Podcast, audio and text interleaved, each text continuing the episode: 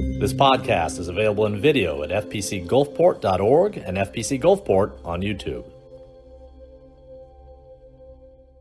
All right, let me ask you a thinking question as we begin this morning. When you think of this story, you think of Jonah. Now, he's been thrown into the waters in chapter 1 because he disobeyed. He ran from God. God says, Go to Nineveh, go preach there. And he says, No way.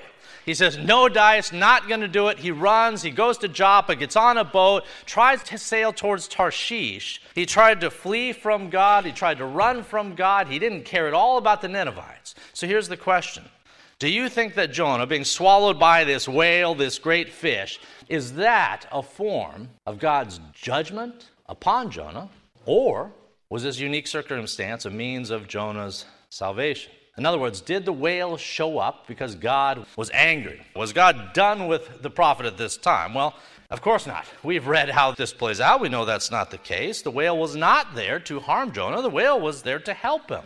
And what a unique form of help it was. You know, sometimes when bad circumstances threaten to swallow us alive, sometimes when bad things come on our radar, things we would never call down upon ourselves, sometimes when bad circumstances happen in our own lives, we tend to think that God must be angry with us. Something happens that we don't like. It may not be a whale. In fact, I hope it's not. But some other circumstance might befall us. And our thoughts in those moments may well be that God must be angry with me.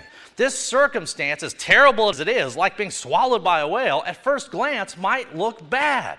And yet, how often does God use bad circumstances to ordain good and wonderful ends, good and wonderful outcomes? Sometimes, oftentimes, terrible circumstances, like being in the belly of this great fish, are actually God's means of rescuing us, God's means of providing for us, even if we don't have the ability to see that or to notice that at the time in which it is occurring. God can ordain circumstances we would never call down upon ourselves in order to save us, rescue us, redeem us, restore us. That's what we see in today's text. We see something that at first glance sounds miserable, being swallowed by anything whale, fish, you know, shark, snake, all that sounds dreadful. And yet, and yet, this occurrence, as dreadful as it sounds at first glance, is meant for a greater good, meant for Jonah's rescue. He's going down below the waves of the sea. The billows are cast over him. The weeds are building up around his head. He's going down to the moorings of the mountains. He says, I was sinking, but then God, you heard my prayer and you did something about it. You heard my prayer and then you rescued me using a means I would never have guessed in the moment that I prayed it. All right, with that said, let's go ahead and look now. Jonah chapter 2, as we usually do, I'm going to look at verses 1 through 2 and then work our way through the balance during our time. Verse 1. So then Jonah prayed to the Lord his God from inside the fish's belly. And he said this He said, I cried out to the Lord because of my affliction, and he answered me. Out of the belly of Sheol I cried, and you heard my voice. Now, as we've implied here, you know, the most fascinating thing about chapter 2 of Jonah is that it even exists. Honestly, think of what he did in Jonah chapter 1. The prophet, the man of God's given a commission, given a mandate that will help untold thousands of people. And yet, for selfish reasons and out of hatred for Nineveh, he runs, he tries to avoid God, he goes to as far a place as he can possibly go. With that said, the greatest mystery, the greatest wonder about Jonah 2 is that it even exists that Jonah ever survived chapter 1, given the way that he offended a holy God, given his disrespect, given his hatred for the Ninevites. You would think it was possible, probable, likely that God would have just dealt with him right there. And yet, and yet we have a chapter 2. We have chapter 2, verses 1 and 2, where Jonah is inside the belly of this fish, this traveling air pocket. You have a man who's drowning. God ordains, decrees, prescribes this whale, this fish, this traveling air pocket to swallow him, to cradle him in its belly, where miraculously he's able to survive. Again, Jonah had in chapter 1 had acted in a way that suggested he didn't deserve anything but justice. And instead, from the very start of chapter 2, we see grace. We see that God was not done with Jonah, even if Jonah had attempted to be done with God. Now, with that said, in verses 1 and 2, it seems like Jonah recognizes this. He says, Oh God, I was in this terrible estate. He likens it to Sheol, and he says, Even from there I prayed, and you, you answered me. Verse 2, I cried out, and you answered me. In other words, God hears the prayers of even the most guilty individual God hears the prayers of the guilty man, even who is wrapped up in seaweed, falling to the depths of the sea. Out of the belly of Sheol I cried, and you heard my voice. This morning, it has got to be encouraging to us. By way of application of this text to you and I and to others we know that are running from God even right now, it's encouraging to know that even when we've sinned, even when we've attempted to run, even when we've gone to places that we ought not go, even when we've done things that we ought not do, that does not necessarily mean that God is done with us. And there's no place we can run. There's no place our loved ones can run, those that we might be praying for this morning, that is so far removed that God's grace can't reach them. And if you want proof of that, look at Jonah in the belly of the beast. Let's look at verses 3 through 6. For you cast me into the deep. He's reminded here that God, God ordained the circumstance. It's not happenstance. It wasn't an accident. It wasn't just the mean sailors on the boat. He says, You, you cast me into the deep, into the heart of the seas. The floods surrounded me. Your billows, your waves passed over me. And then I said, I've been cast out of your sight. And yet, I will look again towards your holy temple. The waters surrounded me, even in my soul. The deep closed around me. Weeds were wrapped around my head. I went down to the moorings of the mountain. The earth with its bars closed around me forever. And yet, you brought me up. You brought up my life from the pit, O Lord, my God. Verses 3 through 6, Jonah is reliving his experiences within the waters. He's describing the death that he almost died. Now, as we said a few moments ago, the, the, reason Jonah had been cast into the waters by the hand of God himself is because he had been fleeing from God to the city of Tarshish, and so God caused this great storm to come upon the waters. The storm wasn't a coincidence, it wasn't an accident, it wasn't happenstance. God ordained the storm. He does that. Sometimes storms will come around us, they're not accidents either. Well, he's ordained a storm to descend on the small boat, and at that time, God used a number of means to educate everyone on the boat that the reason why there was a storm was because of this guy, Jonah. And that if he was to be thrown into the waters, that the storm would dissipate. So, in last week's reading, we saw that God's wrath necessitated a sacrifice. Put a pin in that, if you would, for a moment. God's wrath necessitated a sacrifice if anyone was going to survive it. And that's what we saw in chapter 1. Conceptually, I hope that's not new. If you have sinned against a holy God, the wages of sin is death. Without the shedding of blood, there's no remission of sin. Throughout Scripture, we see that guilty parties are dealt with. Why? Because not only is God good and loving, but He's also just, and He has to deal with sin. He has to deal with iniquity, or He wouldn't be just. With that said, in Jonah's case, if God's wrath was to be satisfied, then Jonah had to die. At least that's the conclusion that the men on the boat came to. It's a conclusion even Jonah came to. And as the waters churned around the boat, everyone realized that. The sailors, remember, they had tried to take Jonah back. They had struggled valiantly to try to get into land, but you can't fight against a storm brought about by God. And so that wasn't going to happen. Now, before I go any further, I'll make another observation.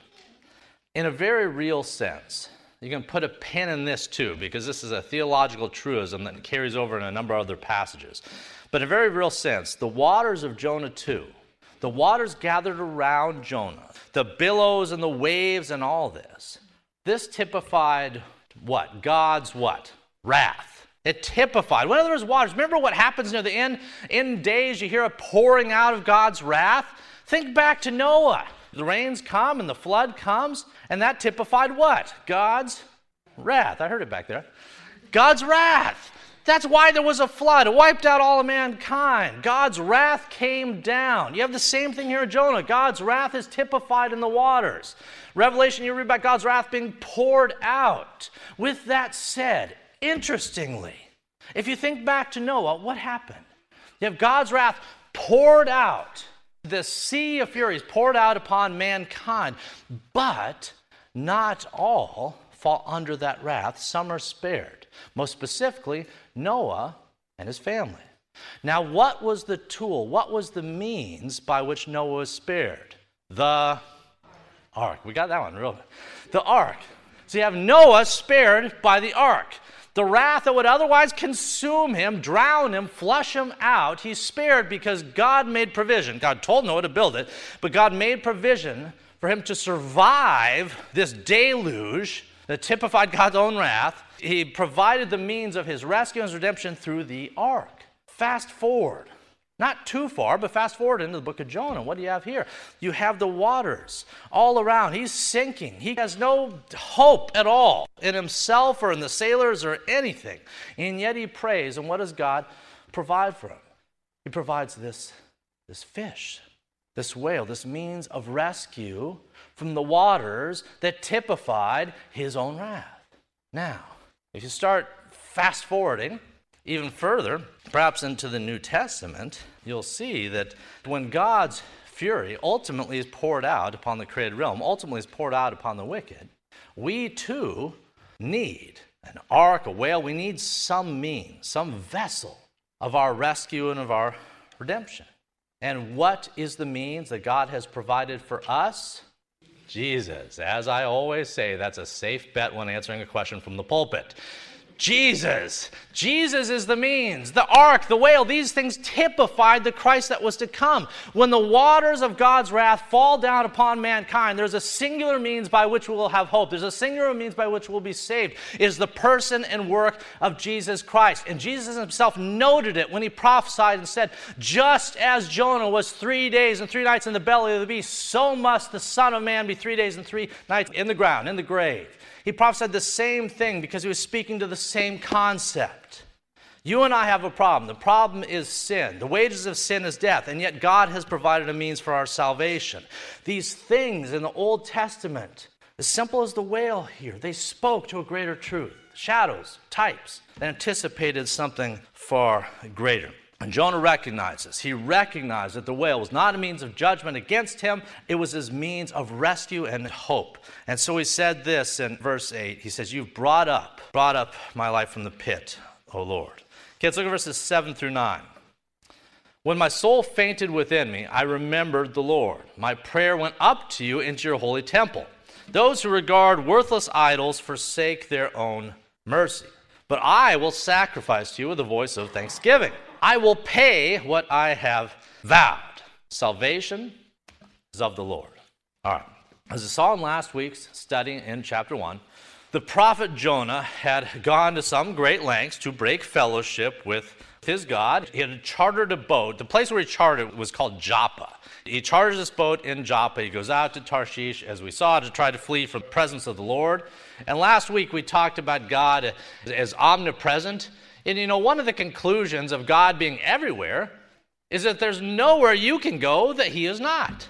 And as we saw last week, Jonah should have known that. You know, we use the analogy sometimes if we were here on the coast and you got your favorite coastal radio station or what have you, and you enjoy it, and then you say, you know what, I'm going to drive up to Hattiesburg or I'm going to go to New Orleans or what have you. And the further away you get from your home base, the more that signal from your favorite radio station tends to wane. The signal strength goes out and ultimately it's gone. Jonah had attempted to do the same thing. He thought if I could just try to get out of God's jurisdiction, maybe the signal will at least be weak there. I can flee from God's presence. But of course, God is not a localized God. God is not like the gods of the pagans. Remember the pagan gods? What a silly bunch they were. If you lived in Canaan or Moab, or you're a Philistine or an Amorite or what have you, you worshiped a god of stone and marble and such, and the god you worshiped had a limited jurisdiction. You had the gods of the Canaanites, you had the gods of Amorites, or what have you. There was gods of local people groups who had a local jurisdiction. Sometimes you had gods of the frogs and the fields and, and the like. Well, this God, the God that is real, the God that Jonah was trying to run from, he is not contained within a single jurisdiction. Rather, his power and his authority are worldwide. Now, Jonah had learned this the hard way in chapter 1, and he realized you can't ignore God, you can't run from God. It doesn't work that way. By the time we get here to verse 7 of today's reading, it's clear he had had a change of heart. His soul's fainting within him, he says. He's under the ocean's billows. And finally, there, it says that he remembered the Lord. He had done his darndest to keep his thoughts away from the God of heaven. You know, it's kind of kept his head down and did his thing. Well, here, finally, when his situation is so dire, he remembers, looks up to God's golden throne, so to speak, and he prayed to him, and God responded. Isn't it interesting how this works. We can be so hard headed at times, God can use all sorts of mild things to try to nudge us into place, you know, nudge us to spend more time in His Word, nudge us to be closer to Him, nudge us to church or to prayer or what have you. He can do all these sorts of very kind, gentle things. However, we don't respond to that inasmuch as we respond to hardship, inasmuch as much as we respond to difficulty inasmuch as much as we respond to dark circumstances. There are far more people seeking out God's word, God through prayer, his church, or what have you, through difficult circumstances than that which is good. We see that here. Finally, he's in the belly of the beast after having tried to run from God, and it's there that his heart breaks. He says, There, I, I remembered, I remembered the Lord. In your own life, have there been situations where God has used undesirable circumstances uh, to bring you closer to Him. Why would He do that? Why would He use those sorts of things? Well, in my experience, it's because so often we won't pay attention to anything else. Sometimes you need a divine two by four, so to speak, in order to prompt you to do what you ought to have done the whole time. That was certainly the case with Jonah. And he got more than a divine two by four here. It took a lot. This is a hard headed guy. And we'll see how hard headed and maybe even hard hearted he was in Jonah 3 and Jonah 4. But at the very least, he was hard headed, and God used extreme means, extreme means to get him to the point where he remembered and prayed towards God. Now, let's, let's pretend for a moment, though. What if, what if, what if Jonah had gotten on the boat and the skies and the seas had been crystal clear? What if the waters had been smooth? They were drinking Mai Tais on the dock and just having a great time, and they made it all the way to Tarshish without a single cloud in the sky.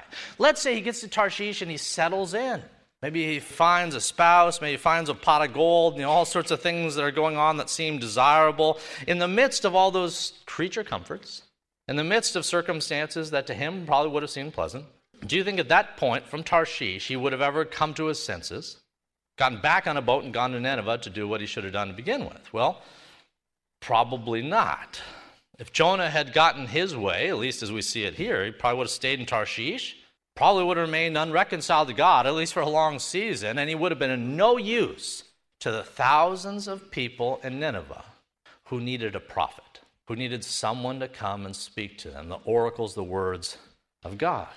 If Jonah had gotten his way, a lot of people would have suffered as a result. We know God ordains everything, so we know that's not how this works. Jonah was never going to get to Tarshish. But with that said, theoretically, if he hadn't gotten there, things would not have worked out well. Maybe for him, but not for all those others. Thank God that he doesn't always listen to what we tell him we want. How many of our prayers are us just prescribing to him the things we want him to do? Thank God that he doesn't always listen to those, or at least he doesn't respond in the way that we tell him to. Thank God that he's got a good and a, and a better plan. God has a decree, He has a plan that's often good, even if we don't recognize it in those moments. Whatever the case, from the watery depths, Jonah again, he reconciles us, he prays, his prayer goes up to God's holy temple, it says in the text. God hears the prayer, the chorus, he brings forth this whale as the preordained means of his salvation. Now, I want you to notice in verse 8, Jonah contrasts God's power and grace. God says, Okay, God, you heard my prayer, you responded, you saved me. And he contrasts that response to the so called gods of the pagan nations. Specifically, look at the shade he throws at these idols here. He says this He says, Those who regard worthless idols forsake their own mercy.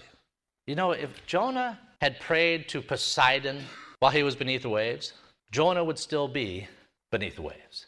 If Jonah had prayed to Poseidon while beneath the waves, that would have done him no good. If Jonah had prayed to Poseidon beneath the waves, he would still be beneath his waves. The bones would be, still be rotting there. To appeal to a non existent God, to appeal to an idol, is to forsake the mercy of the true God and the one God who's in a position to aid one. In the same way, if you substitute anything, we don't have Baal and Asherah per se. We have other idols in our day and age. And if you substitute those, if you even substitute your own strength and your own virtue in place of Christ's mercy, it won't work out well for you. Now, speaking of those who regard worthless idols, that brings us back to the Ninevites, who God had sent Jonah to in chapter 1. It's possible that it's the Ninevites he had in mind when he's throwing shade here. When he says, Oh, those who turn to idols, they forsake the true God. I think he loved God. I think he hated his fellow man, at least the Ninevites. Whatever the case, Nineveh was a city that, as we'll see next week, it was entrenched in idol worship. When people say that Nineveh was bad, it was bad. It was bad in the way that it was like a stench arising from planet Earth to the nostrils of God. It was bad. So, what did they need? What did the Ninevites need? If the Ninevites had forsaken God's mercy, the way Jonah implies here, if they were in danger of the outpouring of God's wrath in the same way Jonah had experienced, what did they need? They needed him. They needed a prophet. They needed a preacher. They needed someone to open their mouth and tell the people that they were standing on the train tracks and the train was coming through. They needed a prophet, they needed a preacher. Now, Jonah knew that, I think intrinsically, but the problem is this he didn't want to be that guy. I think he knew they were lost. I think he knew that they needed grace, and I think he knew that they needed someone to go and warn them. But he didn't want to be that guy. Jonah's views, his theology, was hypocritical because Jonah was trying to withhold from the Ninevites the same grace and forgiveness that he needed himself. Whatever the case, the Ninevites needed someone to preach to them. They needed someone to point them to a real God who transcended all their idols. All right, let's look at verse 10 as we look to wrap up now. Verse 10. So the Lord spoke to the fish, and it vomited Jonah out upon the dry land. You know, we don't usually think of the book of Jonah as a book of miracles. Well, this is only four chapters long. And if you were to add up the miracles in the book of Jonah, just in the first two of these four chapters, you see a whole, whole bushel of them. You see at least seven. Let me identify what they are. Just in the first two chapters, you see this. You see, God brought about a violent storm out of nowhere. God brought about a furious storm that wouldn't go away, came out of nowhere, swamped this boat. That's number one. That was supernatural. Number two, remember the sailors cast lots? They were trying to figure out, all right, who did this? So they used the only means they really knew how in their pagan minds, and they cast lots to identify who's the guilty party. Well, guess what? The lots pointed to Jonah. This too is a miracle. God used even those means to identify his will. Number three, the sea was calmed when Jonah was thrown overboard. I've been out in the Gulf. I know this much that just falling into the water doesn't necessarily make the storm go away. But here, that's exactly what happened. Number four, a whale comes out of nowhere under the water. What timing! What, what wonderful timing this was. He's under the water, he's sinking to the bottom. This whale, big fish, whatever it was, comes along and swallows him up. What timing? Again, that's miraculous. But then, on top of that, it swallows him, and I don't know how this works, but it doesn't digest him. He's not consumed in a way that would end his life. There's something miraculous going on there. Number five or six, or wherever I am here, Jonah's heart was reconciled to God in these moments. That may be one of the greatest miracles we see in this text, is that this hard hearted guy's heart was reconciled to God, at least for this moment. And then finally, this whale, it's got like GPS, it just heads over to the coast and just drops him there on the beach alive and healthy and I guess reasonably well. There's all sorts of miracles going on here. Let me ask you as we close this morning does any of what happened to Jonah seem like it happened by the hands of a God who's hands off? Like a God who stands back and just watches from afar? Of course not. In Jonah's life and in your life, God is not passive. In Jonah's life and your life, God is not a passive bystander sitting here with his divine hands folded, just watching to see how things turn out. That is absolutely not what we see in Jonah or in anywhere in Scripture. Instead, we see a God who is hands on. He hasn't called you to be an ambassador for his kingdom, He hasn't called you to be a priesthood of believers and then stood back wondering if you'll do your job. This morning, God may be nudging, maybe in polite and gentle and easy ways, but maybe nudging you to go to Nineveh, so to speak maybe nudging you to do something, take some action that you've been unwilling to do thus far. And my encouragement to you is if you hear the still small voice of God nudging you to do something that you're slow to do, don't wait until He brings in the whale. Don't wait until He uses more significant means to prompt you to do what you ought to do. This morning, if you're a born again, blood bought child of God, if you're an ambassador for Christ, know this you have been sent every bit as much as Jonah was. And I'll bet there's been more miracles that have occurred over the years of your lifetime to sustain and make your life possible, your ministry possible at this moment, than just the seven that we mentioned in the life of Jonah. So the question is this Are you going to Nineveh? Whatever Nineveh is in your life and in your context and in your call, are you going to Nineveh? Or are you resting with your feet up in Tarshish?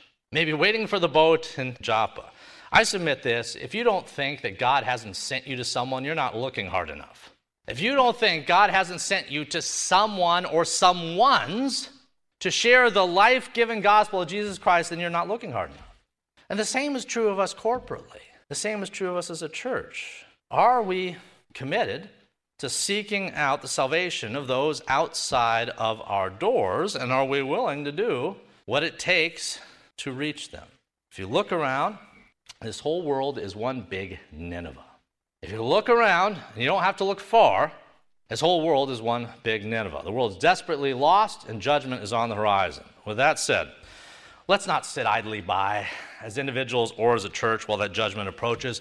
Let's do something about it. We'll talk more about that next week. Let's pray. If you'd like to check out additional recordings or videos by Dr. Toby Holt, please visit our website at fpcgulfport.org. And if you're on the Gulf Coast, come join us at 11 a.m. Sundays at First Presbyterian Church of Gulfport, Mississippi.